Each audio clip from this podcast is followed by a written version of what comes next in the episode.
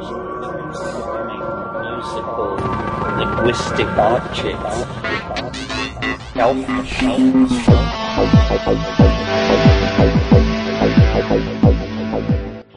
Greetings from Cyberdelic Space. This is Lorenzo, and I'm your host here in the Psychedelic Salon. And as some of our fellow saloners already know, our community has suffered a great loss. Daniel Jabbour died just a few days ago. If you aren't familiar with Daniel uh, and his work, well, maybe a good place to begin might be my podcast number 376, which uh, features the 2013 Palenque Norte lecture that Daniel gave. It's titled Coming Out of the Psychedelic Closet. And I've received several comments about how this particular talk has made a really positive impact on the lives of some of our fellow saloners. At this very moment that I'm recording these words, there is a memorial for Daniel that's taking place in Northern California, where he made his home and where so many of his close friends also live. In future podcasts, I hope to play some of the tributes to the life and work of Daniel Jabbour that are now taking place. He was an amazing young man who, among many other civic activities, co-founded the Psychedelic Society of San Francisco and who has now died before his 30th birthday. For many of our fellow saloners, Daniel's death is the first time that any of your peers have died, and will no doubt weigh heavily on your hearts for some time now. There's no easy or quick solution for that, but in your pain, maybe you can try to figure out what there is that you can do with uh, whatever resources you have that, in the spirit of Daniel Jabbour, will help make this world a better place for those who will be coming after us. And uh, after speaking with several of Daniel's friends, I'm confident that all of the many projects that he began, and uh, well, even some that he was only dreaming about, are going to continue on with his spirit in mind. So stay tuned. We're we're not going to let memories of this beautiful soul be forgotten. Now, uh, I've got one more thing to pass along, but it's not any more sad news, so you can relax. This uh, past week, I had to leave town for a few days, so I thought that I'd be really clever and post a podcast late on Monday night, which I did, but only through the RSS feed. My plan was to do the program notes on Wednesday night when I returned. But unbeknownst to me, the uh, salon's website crashed uh, at almost exactly the same minute I was pulling out of the driveway.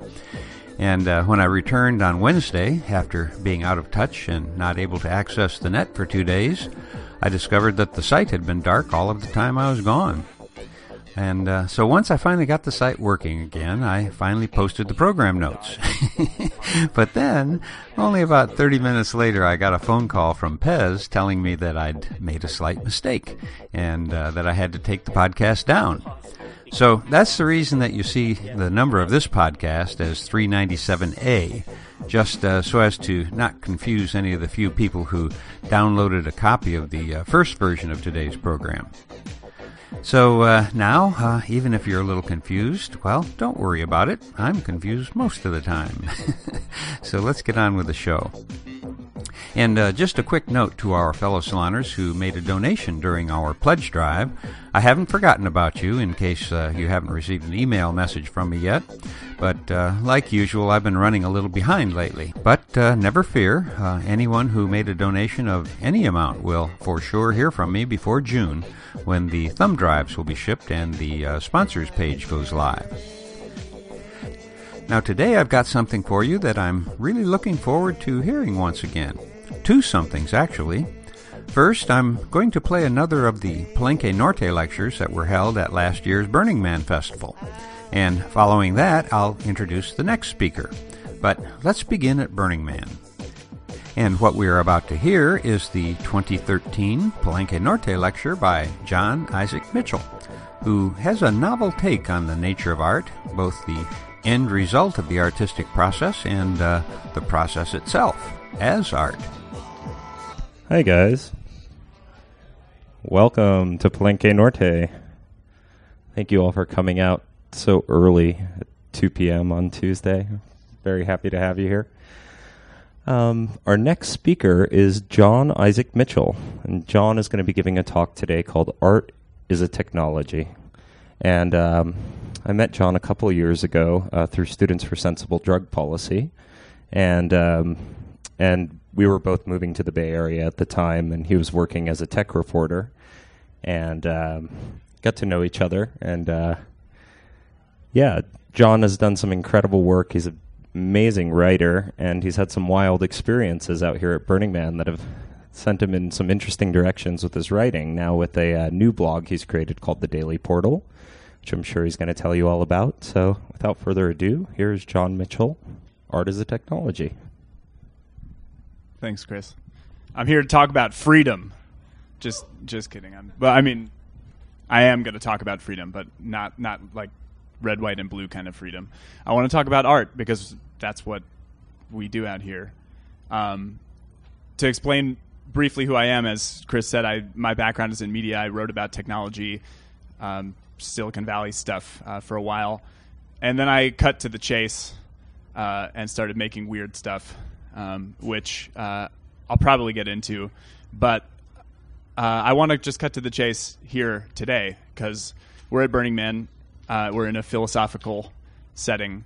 And so, what I'd really like to do is start an argument about what art is with all of you. And at best, we'll have that argument, and, and maybe, maybe to my surprise, we'll all agree, and then we can all just leave thinking about it. Um, the the thing I have to talk about is really just one sentence, uh, which is that art is a technology, um, and that might sound offensive. Um, so let me explain why I think so. Um, tell me if this sounds familiar. Uh, you're at Burning Man, and you're looking around uh, at night at this spectacle, uh, uh, just incredible amounts of labor and and effort and energy and uh, you know money and power and gasoline and uh, blinky stuff. And thinking this is so beautiful. Why did we bring this here? Uh, and uh, if you're like me that question out here quickly spirals off into uh, questions about the same question about kind of anything uh, in your default world, in your social world. Um, you know, why do we do what we do? That's a question that I was first asked, I think, here too. Um, and uh, this is like another version of that question. Um, why do we make art? Why do we build the stuff that's out here? Um, through through pondering this question, I came to this conclusion that art is a technology, and I guess it would help to define what a technology is and what what art is. Is that's the touchy one. So, um, a technology, let's say, is uh, is something that humans do, uh, work that humans do on their environment, on their conditions uh, to change it. Does that sound acceptable as a definition of technology? Things we do to our environment. Um, art, then I think, is a technology for making our internal conditions intelligible to us. Uh, and that is, it, I used to think that maybe it was to communicate our internal conditions to other people, but I think we know that that's not a necessary condition for making something. Um, but so we have this technology that we use to express something inside of us so we can understand it. Um, the reason I think this might start an argument is because I think uh, the idea that art has a purpose is troublesome to some people. Um, but I think that leaves you with this question of why do you do it? Why do you make the things you make? Um, and maybe you don't have to have an answer, but I don't find that satisfying. Um, that's what has driven me to make the things that I've made lately. Um, and it, and like I said, it all started here. Um, I could tell that story. I think maybe I should um, about what exactly happened. Uh, there's an artist here uh, named Harlan Gruber who makes portals. Uh, anybody seen them? They're really far out, and I mean by far out, I mean far, literally far out. Um, they are like uh, geometrically intricate, colorful, like gazebos out in Deep Playa, um, and you can see them from the city in the daytime, but they're really far away, and at night you wouldn't you wouldn't know they were out there until you bumped into one. Um, and they contain this musical instrument that he invented um, called the quasar wave transducer. Uh, what that is is a, a bass guitar amplifier with two very loose string bass strings with a giant pickup underneath. Sitting underneath this structure, uh, and it's turned up really loud, and the strings are tuned down really low, uh, which creates crazy harmonics that feed back. So as long as you're basically as long as you're pumping electricity into this thing, it keeps shaking, and it makes this. It's it's not it's not a pitch. It's really a big cluster of messy noises that sounds like purring. Like that. I, I've practiced my impression of it a lot. Um, and I don't know, on a bad night at Burning Man once, I wandered out deep, which I tend to do anyway, uh, and found the portal um, empty. There's a different one every year. This year he brought a, a, couple of them, I think. I haven't been out there yet. Um, they're in the art map if you're interested. Uh, it's called it's called the I think they're called the eleven eleven portals. This year they're at they're always the number is always in the name. They're always put in a you know numerologically significant place on the playa, um, and it's at eleven eleven and a mile out, exactly five thousand to two hundred and eighty feet from the man. Um, so go to the temple and bang a left and walk a lot, and you'll get there. Uh, I advise biking actually. Um, anyway, I found it out there. This was last year. I found it. I was. It was empty. Um, it was purring, and I was just at my wits' end about Burning Man. Why did we? Why did we come out here? Why did we do all of this? Why did we spend all of this money? Why did? Why did? Uh, why did that camp have their music on so loud? You know, like th- there are there are people are making artistic decisions out here all the time uh, without even realizing it sometimes. They're changing the environment. They're changing. They're expressing their internal conditions, and they're working on people with it. Art is a technology. Um, and so, out of this frustration, I went out. Out of frustration with how people were using it, what they were making.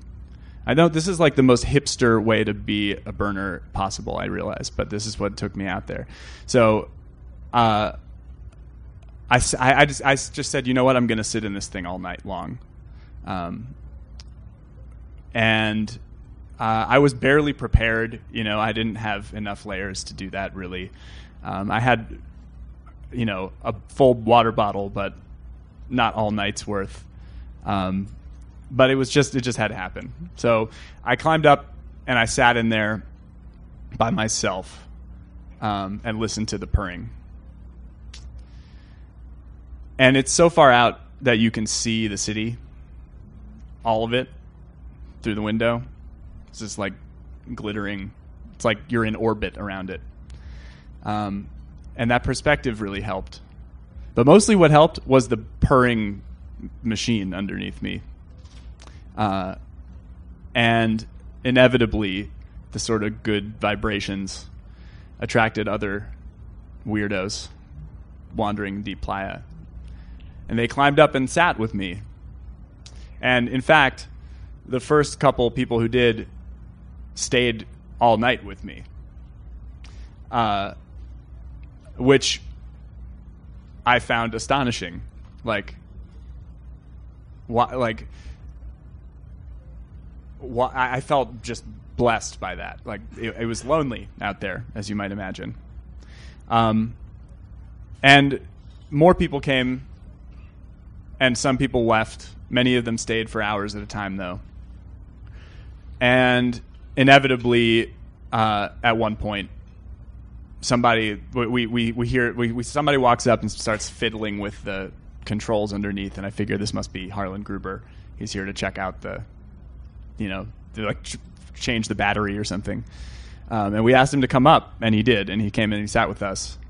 Um, and so this was a kind of a big deal.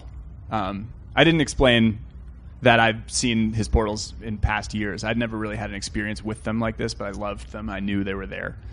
Um, and so now the artist is like in the portal with me, um, and and all these other people who love it too. Um, and he's stoked, obviously, um, that so many people are there enjoying this thing.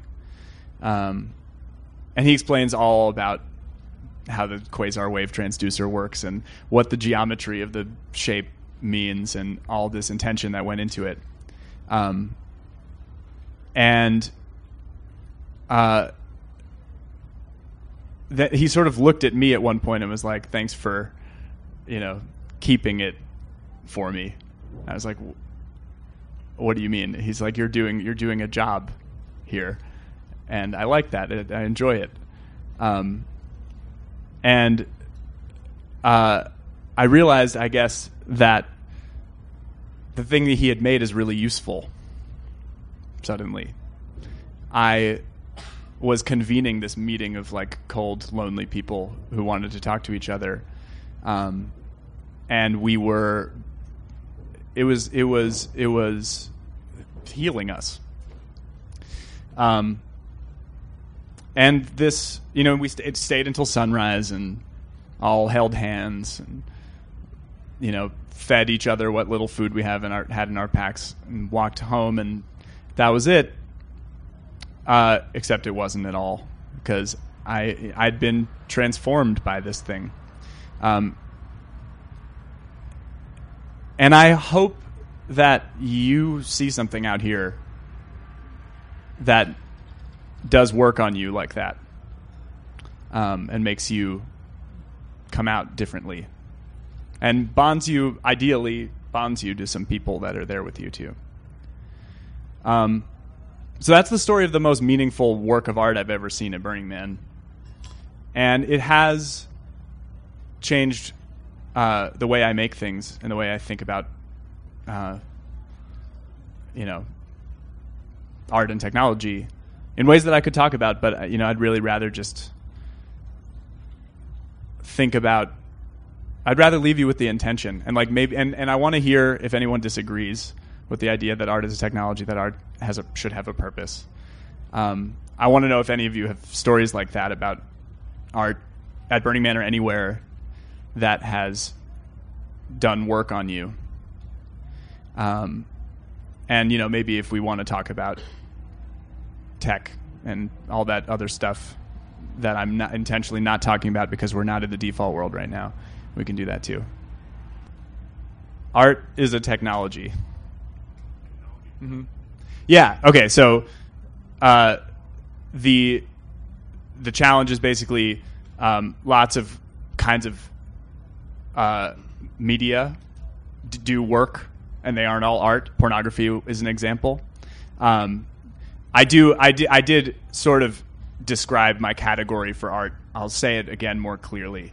Um, I definitely agree with you that uh, doing like media that do work on you is not a sufficient definition. Um, art, I only said one time. I think is is is uh, a technology that we use to make our internal state intelligible to us, intelligible. Period. Um, and I don't think pornography does that. I think that it kind of does the opposite of that, maybe. Um, so that's what the definition of art that I'm using is. She asked uh, why I feel like it's important to do this. Why why comparing art and technology matters to me. What to be clear, um, I'm saying that art is a kind of technology. Um, technology isn't. I think so. As, as someone who wrote about tech, and by tech, what I mean right now is startups that make apps for telephones. You know, like that's a very narrow definition of tech, right? But when people use that little shortened version of the word technology, oftentimes that's what they mean. I think that's a pretty bad definition of technology. I work in tech. Like, does does does selling software mean that you work in tech? Um, arguably, yes. But but the but the but tech working in tech, like what I'm trying to say is we all work in tech. Like technology isn't just like okay, the the internet is is often thrown around as a noun as a description of technology. Is the internet a technology? Well, maybe, but it's a very high level abstract one. It's made of computers and networking equipment and you know satellites and other kinds of technologies that have their own separate industries around them. Um, ah, interesting. So why isn't technology and art? But I would challenge the idea that art predates technology because I would argue that fire is technology, and I would argue that throwing rocks is technology. Um, Right. You you use tech first. Right. That really elegantly states what the reason I'm sitting on this pillow right now. That like if if technology is something that meant to improve our lives, it should it should stand to reason that something that we do to make our internal worlds make sense uh, is is a way of improving our lives. Can, can I can I try do you mind if I try to boil down what you what you're saying? Tell me if this is what you mean. I think that I think that you pointed to. Um, it's similar to what what you asked me before about um, technology coming before art. Um, that the media, the medium, the technological medium we use to produce the art, shouldn't be mistaken for the art itself.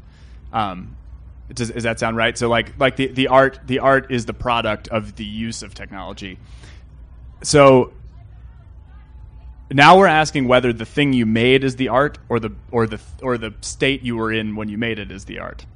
Uh, and so, uh, I mean, I, and I don't think it's, ne- it's, I don't think it's necessary to separate those things. What I what I would say is that um, we have to remember that there are internal technologies. Like, how do you feel about the idea that language is a technology? Um, because it seems obvious to me. It has all of the components except for like the outside world tool that you use. But then how can you really draw that line between things something you hold in your hand and something that you hold in your brain? So, um, sorry. Right, that's true. Um, and so the the the the but the but the the cognitive component of it internally is is is you know so that's the I mean that's really analogous then to like the process of producing something um, versus the end result. Um, so art is like comparable then in, in the in the world of tech with the capital T that we're usually we're usually talking about. Art then could be compared to the programming language that you prefer. Um, in terms of the process. Um, and that language in your head, I would argue, is still technology. Mm-hmm. I want to I want to back up from the idea that it was the other people showing up that made it into the profound experience that it was the portal. Um, the second I sat down in there, it started working on me. It was me showing up by myself, and so this comes back to something that you just said about art not being necessarily for other people, which I tried to sort of explain at the beginning, is is something I had to moderate my stance about. That when I first started realizing I might have a working definition of what art is for in my head, I, I, it was about communicating internal states to other people, and I don't think that that's a necessary condition. Uh, it's just about making it intelligible at all. Um, as as to the part about um, justifying uh, you know, making making something concrete, and that comes back to uh, a question that I didn't that I sort of dodged um, from you up front about uh, why I feel like this is important to do at all. Um, the uh, it's hard. So th- this is, I, I, think, this is probably the the reason why I felt like coming up to talk about this would start an argument, because I do I think, if you, you know, press me on it, feel like I have to justify making things. There has to be a purpose. Um, what I hope to do as I keep making things with under these under this uh, working model is uh, make the things make the justifications less and less materialistic, maybe that uh, you know if if if it if it helps you, it's justified, and there isn't a good way to measure that. You have to be helped in order to know that it worked. I don't know how to pick. You've been itching for it. What's up? I think you might be revealing my secret agenda here, which is uh, to, to argue that the definition of technology is politically motivated. Um, because, as you said, the part of the confusing thing about this conversation is that things fall in and out of the the category of technology. And that you know the idea that language is a technology or let alone art is a technology it seems bizarre because we have a, a, specific set of working ideas of what is technology. And, and, your example of the pitchfork is really interesting because since we don't use it every day anymore uh, it falls out uh, a favor as a technology I would argue that it is a technology. I would argue, as you said, that everything is a technology, kind of, not really. Uh, but but uh, my jet my my my criteria for defining something as technology are very basic here, um, and so what I what I'm really doing since I quit my job writing about startups and stuff uh, is trying to impress upon people who work in technology that uh, their set of problems is bigger than they might realize. Mm-hmm. Mm-hmm. I'm I'm really proud of us for not playing horrible word games very much yet. Um, but if if I might play one quickly, uh, the the other to the the, the other purpose uh, breaks the definition of art that I've been working with anyway. That like the, that that the art I mean, there could be certainly, as you say, actually a really a really instructive way of thinking about this is the is the accidental thing that you mentioned. That like, whoops, that made me feel something, uh, and and that I think it's fair to relate to that part as art.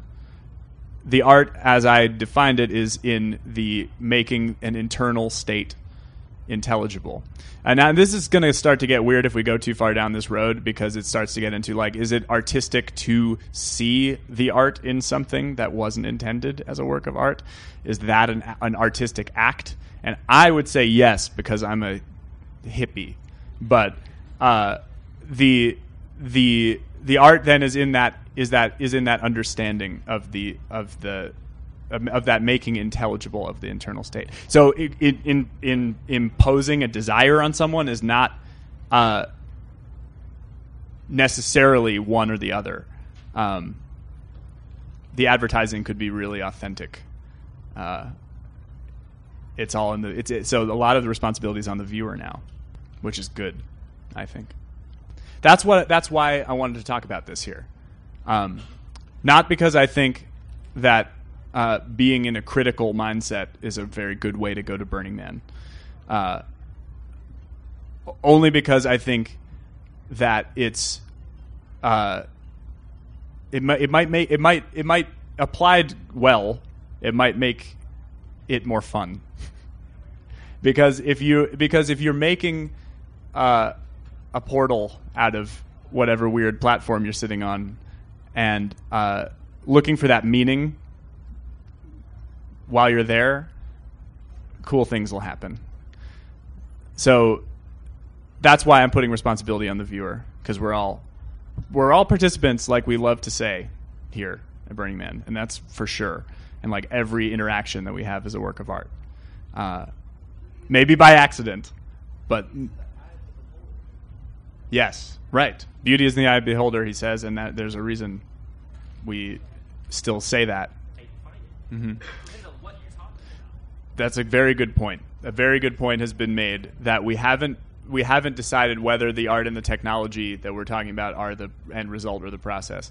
Um, and uh, I'm on team process, but uh, the uh, just because I sort of relate to objects as ongoing processes, uh, and that and that's that's what we're. So the argument that uh, first of all started an argument, success, a, a talk objective achieved.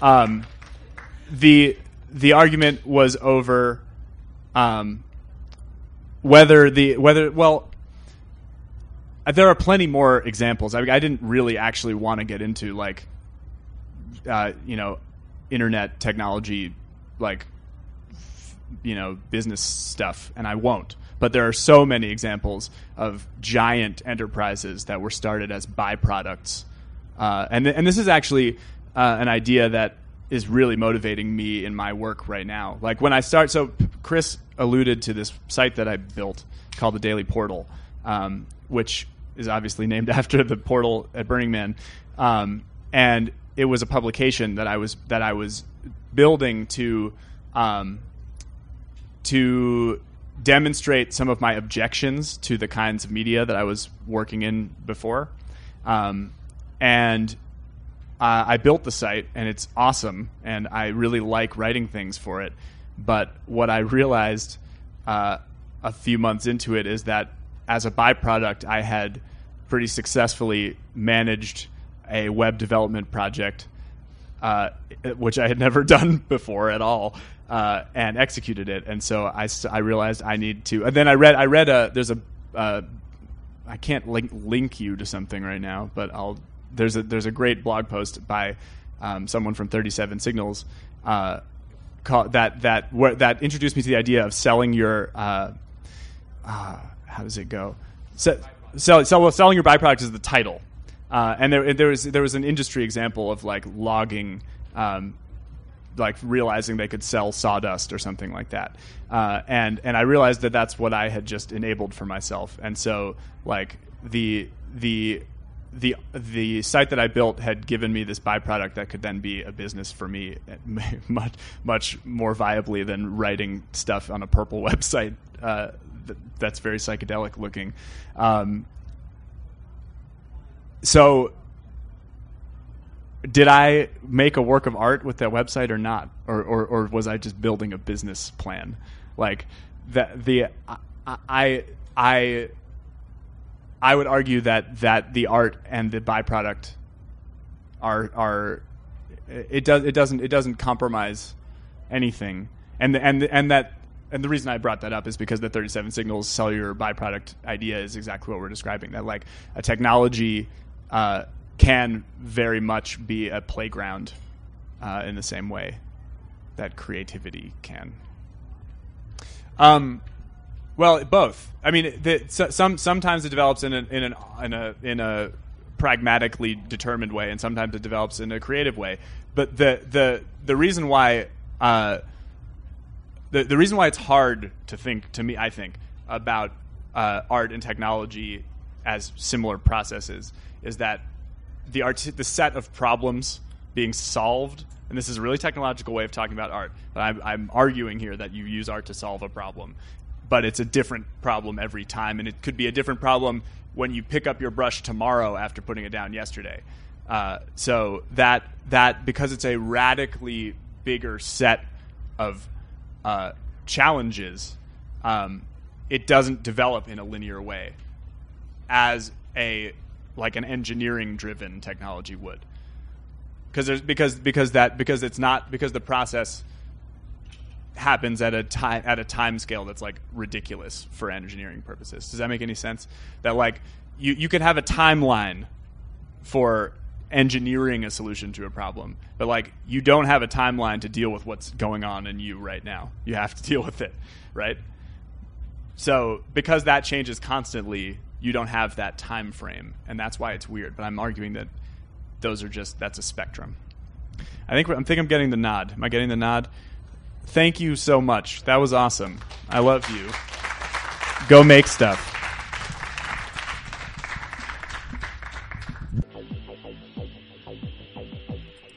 Now, in case you haven't already picked up on this, What I'm doing today is the second of my Wave of Action podcasts. However, had I said that in the beginning, we may have lost some of our fellow saloners who aren't very interested in these things. Now, why do I say that this talk, which was uh, given in August of 2013, seven months before the wave began to roll, is representative of actions underway with the wave of action? Well, as the old saying goes, uh, no explanation is necessary for those who already understand, and no explanation is possible for those who don't. So, if it doesn't all make sense to you just yet, uh, well, I hope you'll hang around for a bit and see if by summer it doesn't begin to come into better focus for you. Which leads me to our next talk for today. It is by Michael Goldstein of the Satoshi Nakamoto Institute and he explores the crypto anarchist and cypherpunk roots of Bitcoin and analyzes the cryptocurrency from an anarchist perspective. This talk was given at the Texas Bitcoin Conference, which was held on March 6th of this year. Now, as you listen to this, don't think that Bitcoin is just about money, or cryptocurrency as it's called. There are two primary facets of Bitcoin as I see it the digital currency itself and the underlying protocol, which is uh, running on the infrastructure that's already been built. Now, if you're over 60 or so and have a bank account and credit cards, then uh, you probably have other uh, priorities to pay attention to right now. But if, uh, however, you are, uh, say, under 60 years old or so, the sooner you can get your head around what is actually taking place in the world of Bitcoin technology, the better off you're going to be as it evolves and becomes more complex. In my opinion, this is the most disruptive technology to come along since the web was overlaid on the internet back in the early 90s. I was there and involved in that work at the time, and it was incredibly exciting. Much more exciting, actually, than the 60s that everyone seems so nostalgic for. You know, I've had uh, quite a few fellow saloners tell me on many occasions that they regretted the fact that they missed the 60s and then also missed the birth of the World Wide Web. Well, we won't know for another 20 years or so, but I'm going to try to stick around long enough for you to tell me that I was wrong when I say that Bitcoin technology is going to be orders of magnitude more disruptive than even the web technology that was built on top of the internet. Now comes Bitcoin, and I think it's going to make past technological innovations seem like tinker toys. But if you think I'm wrong about this, uh, well, please hold your comments until 2034. now, with that silly introduction, let's get on with the show. And uh, don't let the geekiness of some of this talk turn you off. Uh, although Michael begins with a little tech talk about public key encryption, don't let that throw you off. Uh, just hang in there and grab a hold of the parts that are most clear to you. Uh, if you're like me and you really want to understand the tech behind Bitcoin, it's uh, well, it isn't going to be completely clear until you've worked with it for a while. But trust me, your grandchildren, I think, are going to thank you for laying the family's foundation in this brave new world of digital anarchy. So I'd like to take you through a history of some of the ideas that went into Bitcoin. So let's talk about the building blocks. The best place to probably start is back in 1976 with uh, Whitfield Diffie and Martin Hellman, uh, two cryptographers who have these feelings. You know, if only the people at our Bitcoin were talking about its potential for good instead of how they need to overthrow all government and fiat. Missing, of course, the point that overthrowing all government and fiat is its potential for good. Um, and there's also these ideas such, you know, the fact that you're a libertarian and like Bitcoins does not mean it was built by people who hate the government like you do. Um, which I would like to go into why that is uh, completely false. Um, so I'd like to take you through a history of some of the ideas that went into Bitcoin. So let's talk about the building blocks. The best place to probably start is back in 1976 with uh, Whitfield Diffie and Martin Hellman, uh, two cryptographers who came out with a paper called New Directions in Cryptography. Uh, and this paper talked about uh, something new called public key cryptography, where instead, instead of needing to share a, uh, a key um, with both people, um, the two people can have their own sets of keys, um, where a public one allows people to send messages to them, and the private one that they keep to themselves can be used to decrypt it. Um, and this allows people to set up secure channels of communication between each other uh, where otherwise uh, it wouldn't be able to exist before uh, because of problems of key distribution, making sure that this secret between people um, can be shared. Another important thing is uh, uh, David Chaum, uh, and he had two papers in the early 1980s. Uh, this one about untraceable electronic mail, where you could uh, send email essentially anonymously. Uh, no one could find out where it came from or who's going to. And also blind signatures for untraceable payments, which described how you could send basically digital cash. Um, but it, it, sets it up in a way where uh, you can sign something with a digital signature, which verifies who it was sent to, and that's using that pub, that private key that you keep to yourself. Uh, it can do so in such a way where you don't even have to see what you're signing, but you can verify that you signed it. Um, kind of like if you put carbon copy, uh, carbon paper within an envelope, and then you, you sign the outside of it. Uh, the inside paper is signed, but you didn't actually see it. So these are just a, a, couple really interesting ideas that came out late 70s, early 80s. Um, and while they just seem, you know, the cool cryptography stuff, they have specific implications. And that's where these guys came in, the cypherpunks. Uh, the cypherpunks were founded in 1992 by Eric Hughes, uh, Timothy C. May, and John Gilmore. Uh, it was a group of guys that met up in Silicon Valley and um, talked about cool these cool new ideas ideas in cryptography. But they also held a lot of uh, ideals about uh, online privacy um, and keeping yourself safe from government.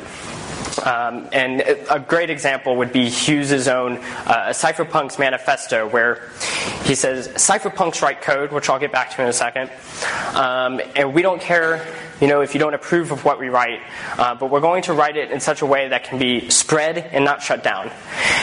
And these programs were because it was using this public key cryptography to set up anonymous ways of communicating, and doing so in a way that the government can't really do anything about it. Um, uh, and cypherpunks write code was an important maxim of the group. Uh, and they were basically saying uh, instead of just talking about these political ideals, we create software that makes it happen. Um, but it was really Timothy May who uh, saw these ideas and took them to their logical conclusions in terms of what they mean for society as a whole. Uh, Timothy May wrote the Crypto Anarchist Manifesto the same year, um, and he in it, he, he had this phrase which kind of sums up kind of like the, the market that he envisioned, which uh, combined with emerging information markets, crypto anarchy will create a liquid market for any and all material which can be put into words and pictures. Uh, and I actually slightly disagree with that because uh, it's not even just words and pictures now, but physical goods. Uh, you can send 3D printable guns through the internet now. Um, so he was imagining a world where any sort of information can be shared. Um, and with this, we obviously need some way of, uh, you know, doing economic calculation and such. Um, so he also wrote a great paper called Crypto Anarchy and Virtual Communities.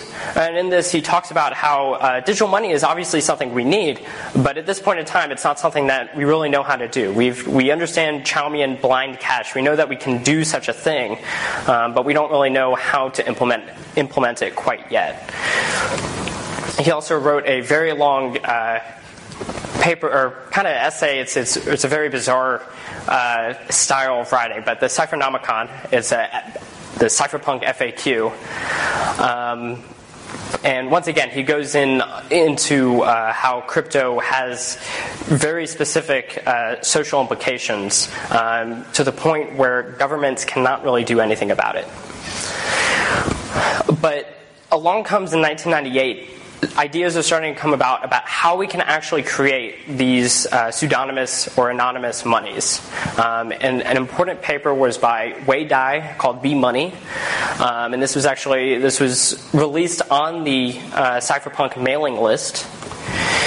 And what's really interesting about this paper is that the first two paragraphs don't talk about how the money will actually work. What, what it started off with was him talking about um, why Timothy, Timothy May's vision of anarchy is so interesting and important um, by creating a, a situation where the government is not as he says, not temporarily destroyed, but permanently forbidden and permanently unnecessary.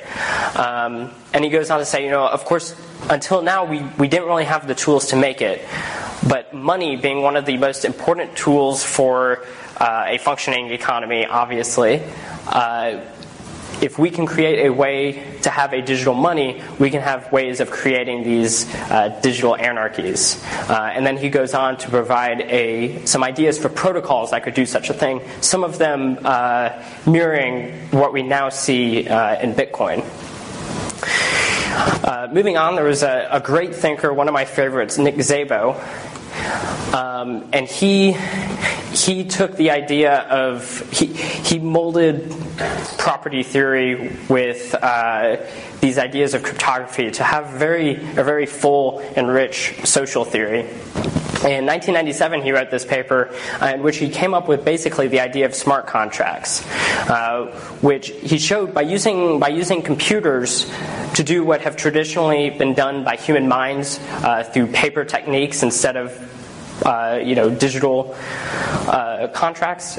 You can reduce the cost of law uh, you can also uh, reduce the need for third parties. Uh, and third parties, as he describes in another important paper, uh, you know, you, you, can call a third party what it really is, and that's a vulnerability.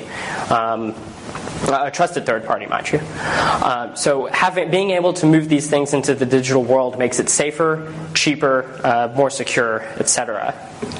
Um, he later, uh, 1998, so this was the same year that B Money came out, uh, he wrote this paper, Secure Property Titles with Owner Authority.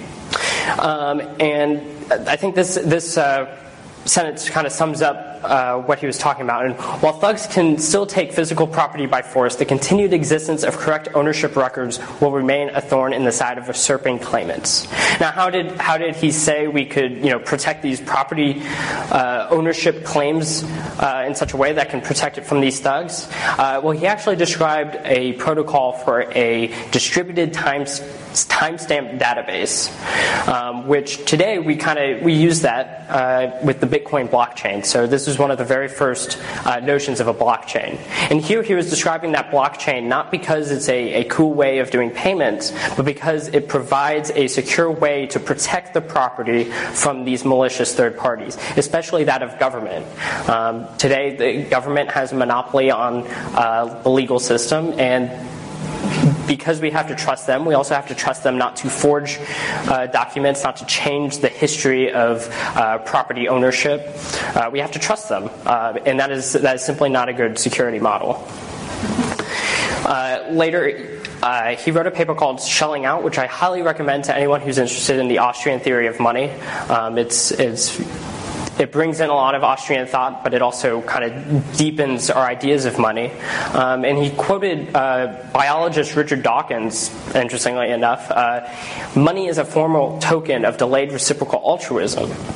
Now, this, he was able to kind of whittle down money to its most abstract concept, which was sort of a uh, what we now call proof of work with Bitcoin, but a way of uh, sacrificing your energies towards creating some good that has value simply to be able to uh, reciprocate in an exchange, and then you can take that good and redeem it for another exchange elsewhere. Finally, uh, an important one: BitGold might sound kind of familiar, uh, and actually described a protocol very similar to Bitcoin using a distributed database, um, creating mathematical puzzles, and solving those puzzles allows for issuance of money. Probably sounds pretty familiar.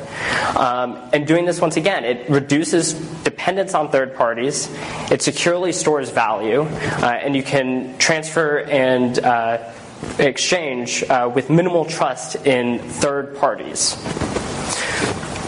And so, and then there was Bitcoin. So here we have had this uh, history of ideas that uh, that questions the need for a trusted third party. Um, and has pointed to the need to create such a money so that we can have freedom in this world, uh, to create these digital anarchies. Uh, and Bitcoin is able to come along. And Satoshi himself uh, understood that uh, Bitcoin had this sort of uh, libertarian properties to it. He said if it's very attractive to the libertarian viewpoint if we can explain it properly. I'm better with code than with words, though. Um, and he also mentions how, while centralized systems uh, such as Napster have been taken down, uh, distributed systems do not uh, have this same problem. They don't have as many risks of being shut down so easily, uh, which is why distributed networks have been able to flourish so well. So I want to this this. I'm better with codes than with words. Uh, the code has uh, very specific implications, and I'd like to get that in just a little bit. So remember that. Uh, I want to talk a little bit about crypto anarchy as a whole, though. So. Um, there's sort of the, the private law society model, kind of anarcho capitalism, um, and crypto anarchists recognize the state as an unjustifiable aggressor against person and property. It's a legal monopoly on force that's able to um, wield that force in ways that uh, contradict, you know, the, the rights of man.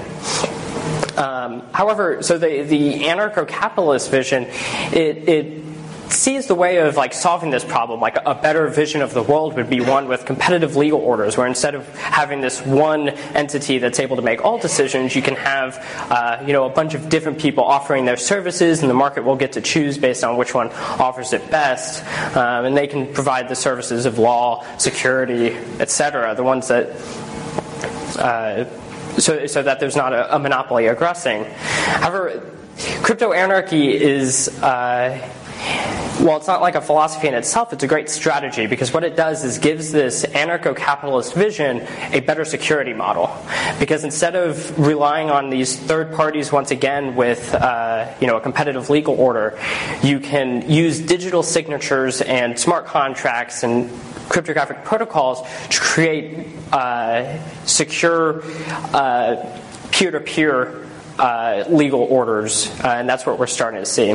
That's really what Bitcoin is. So, Bitcoin, uh, as he was not very good at writing with words apparently, but he was with code. And with the, the code that Satoshi wrote, we can see some very specific properties um, that mimic this anarcho capitalist vision of society and what uh, the rights of man are. So, first off, Bitcoin is completely voluntary. No one, no one forces you to use it.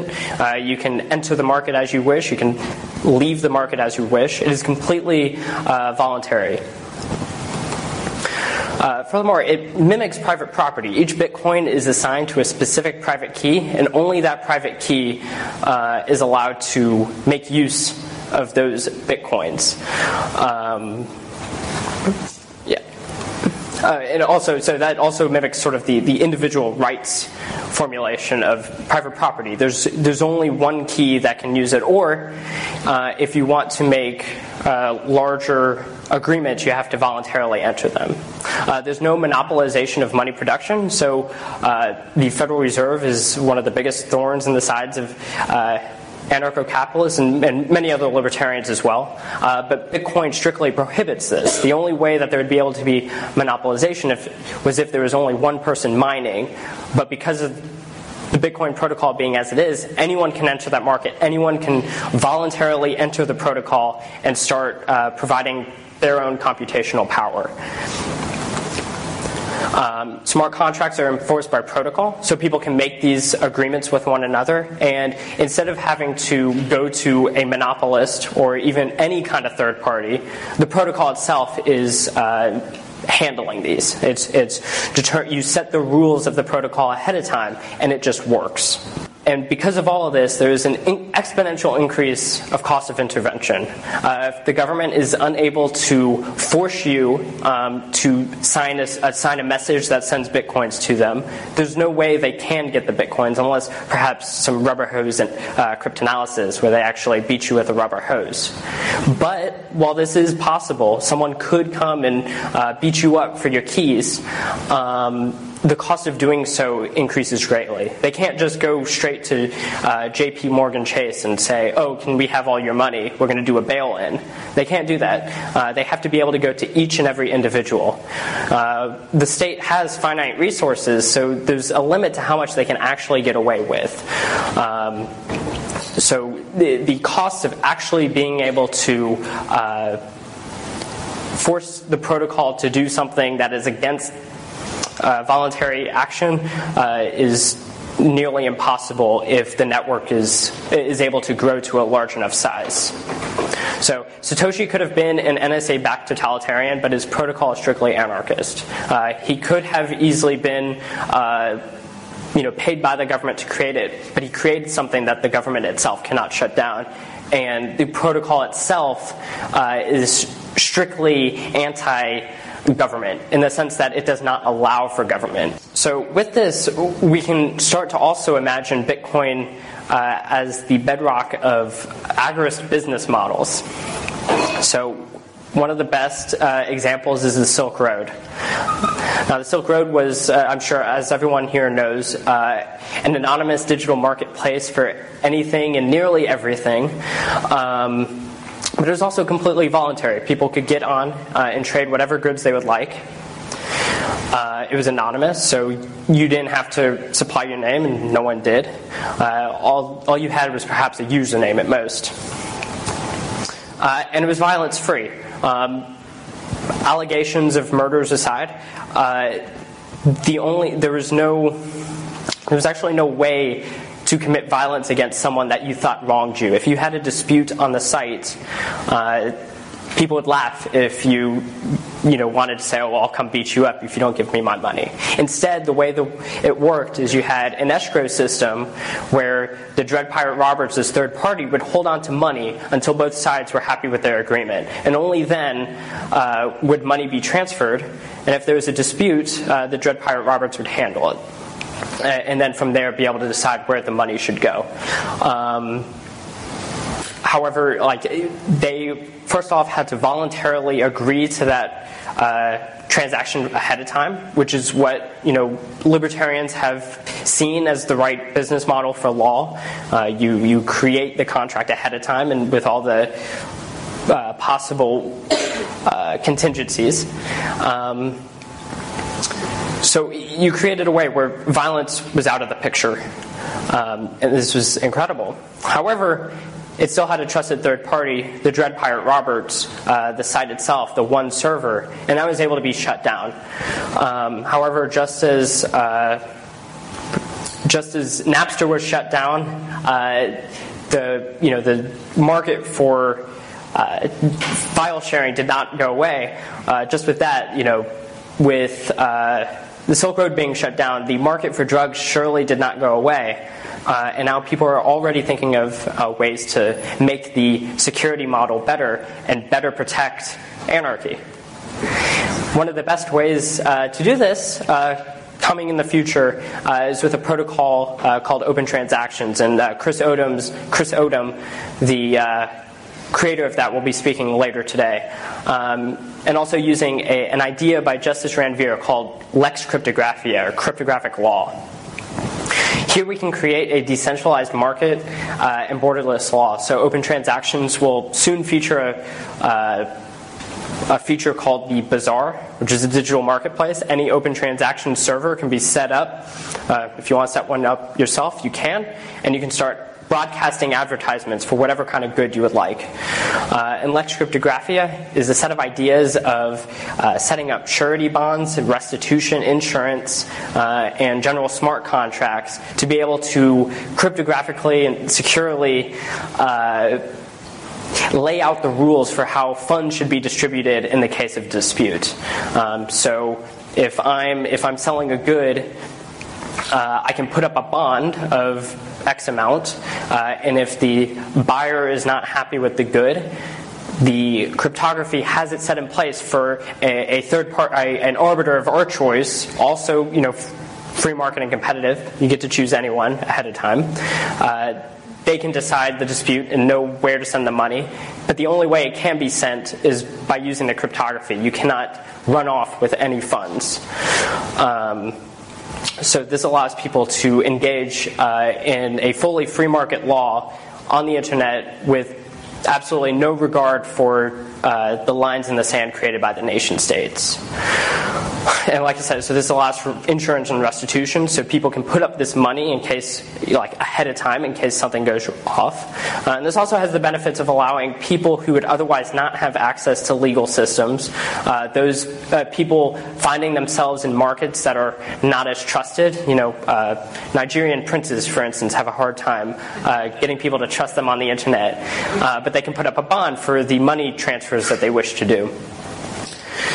Um, finally, there's also an idea of voting pools, which allows uh, web services to be able to um, set up sort of an M of N contract among uh, a group of services so that if one of them goes down, well, it still t- takes a majority of them to be able to sign a sign a broadcast to be able to go through uh, with cryptography. So uh, there's no single point of failure. A trusted third party, uh, even on trusted web services, are completely gone.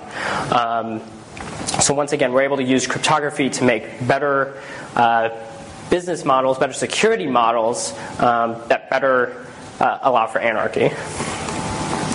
So, um, my friends and I have started the Satoshi Nakamoto Institute, and we're trying to learn from this history of cryptographic ideas um, so that we can fully understand where Bitcoin came from, um, the, the social movement of the crypto anarchists and the cypherpunks, so we can really see, you know, uh, when these ideas are created and implemented, what are the ends that they're actually going for?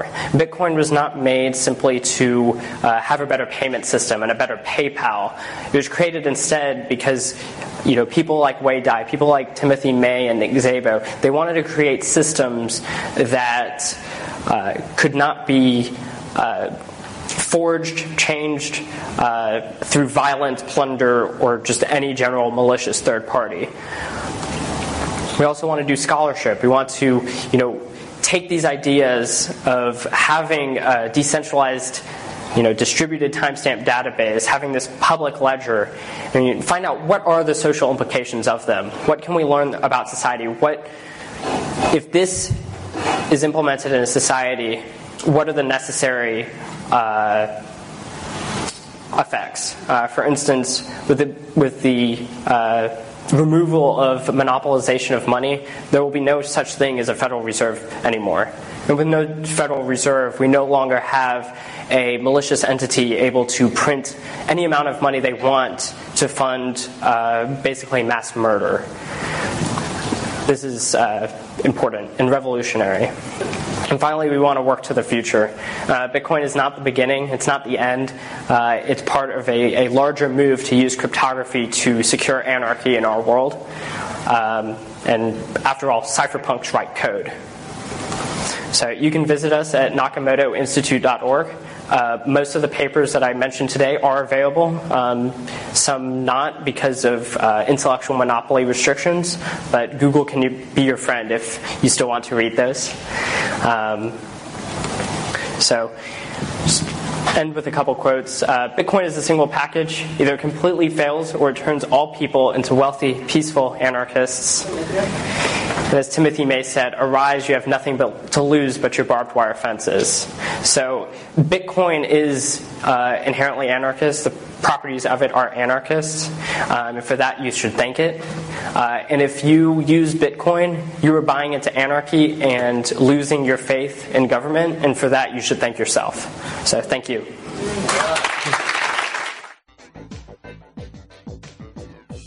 You're listening to the Psychedelic Salon, where people are changing their lives one thought at a time. So, uh, I hope this leaves no doubt in your mind now about uh, where I stand on all of this. I only wish that I was as well informed back when I was as young as Michael is. It's people like him who give me great hope for the future success of our species. And uh, for what may be the single most complete reference source about the Bitcoin protocol, Michael's website is fantastic. Uh, in one place, you'll find not only Satoshi's original paper, but also copies of his emails and forum postings about Bitcoin when uh, he was still active in the community. But that's only the tip of the iceberg because, uh, well, this is one of the best places I've found for uh, gathering of links to information about crypto anarchy.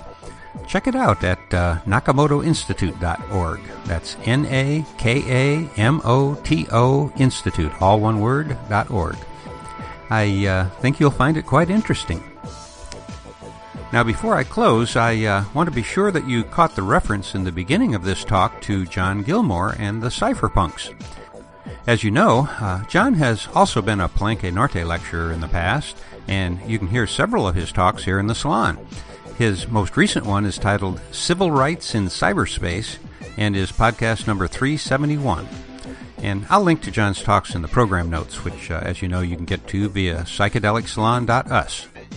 And in case you are unclear about the term cypherpunk, uh, in general, I think it means any activist who advocates widespread use of strong cryptography as a route to uh, social and political change. And I'll include a few other links to uh, cypherpunk activities in the program notes as well. Now, as much as I'd like to talk more about some of my own ideas concerning the use of Bitcoin technology, we've gone a little too long already today, so at the Arizona Wild Wild West Festival that will take place over the last weekend of this month, uh, well, that's going to be one of the topics that I'll be covering. And you can get more information about that festival, by the way, at www. all one word now, azwildwildwestfest.com. And at the festival, I'll be hosting the first and uh, most likely the only ever live sessions of the Psychedelic Salon. One of the topics that we'll be covering will be my ideas on ways that the uh, worldwide psychedelic community can use Bitcoin technology to uh, perhaps bring together a multicultural global community of uh, people like you and me. And hopefully, we'll get a recording of that session that I can uh, play for you here in the salon. But for now, this is Lorenzo signing off from Cyberdelic Space. Be well, my friends.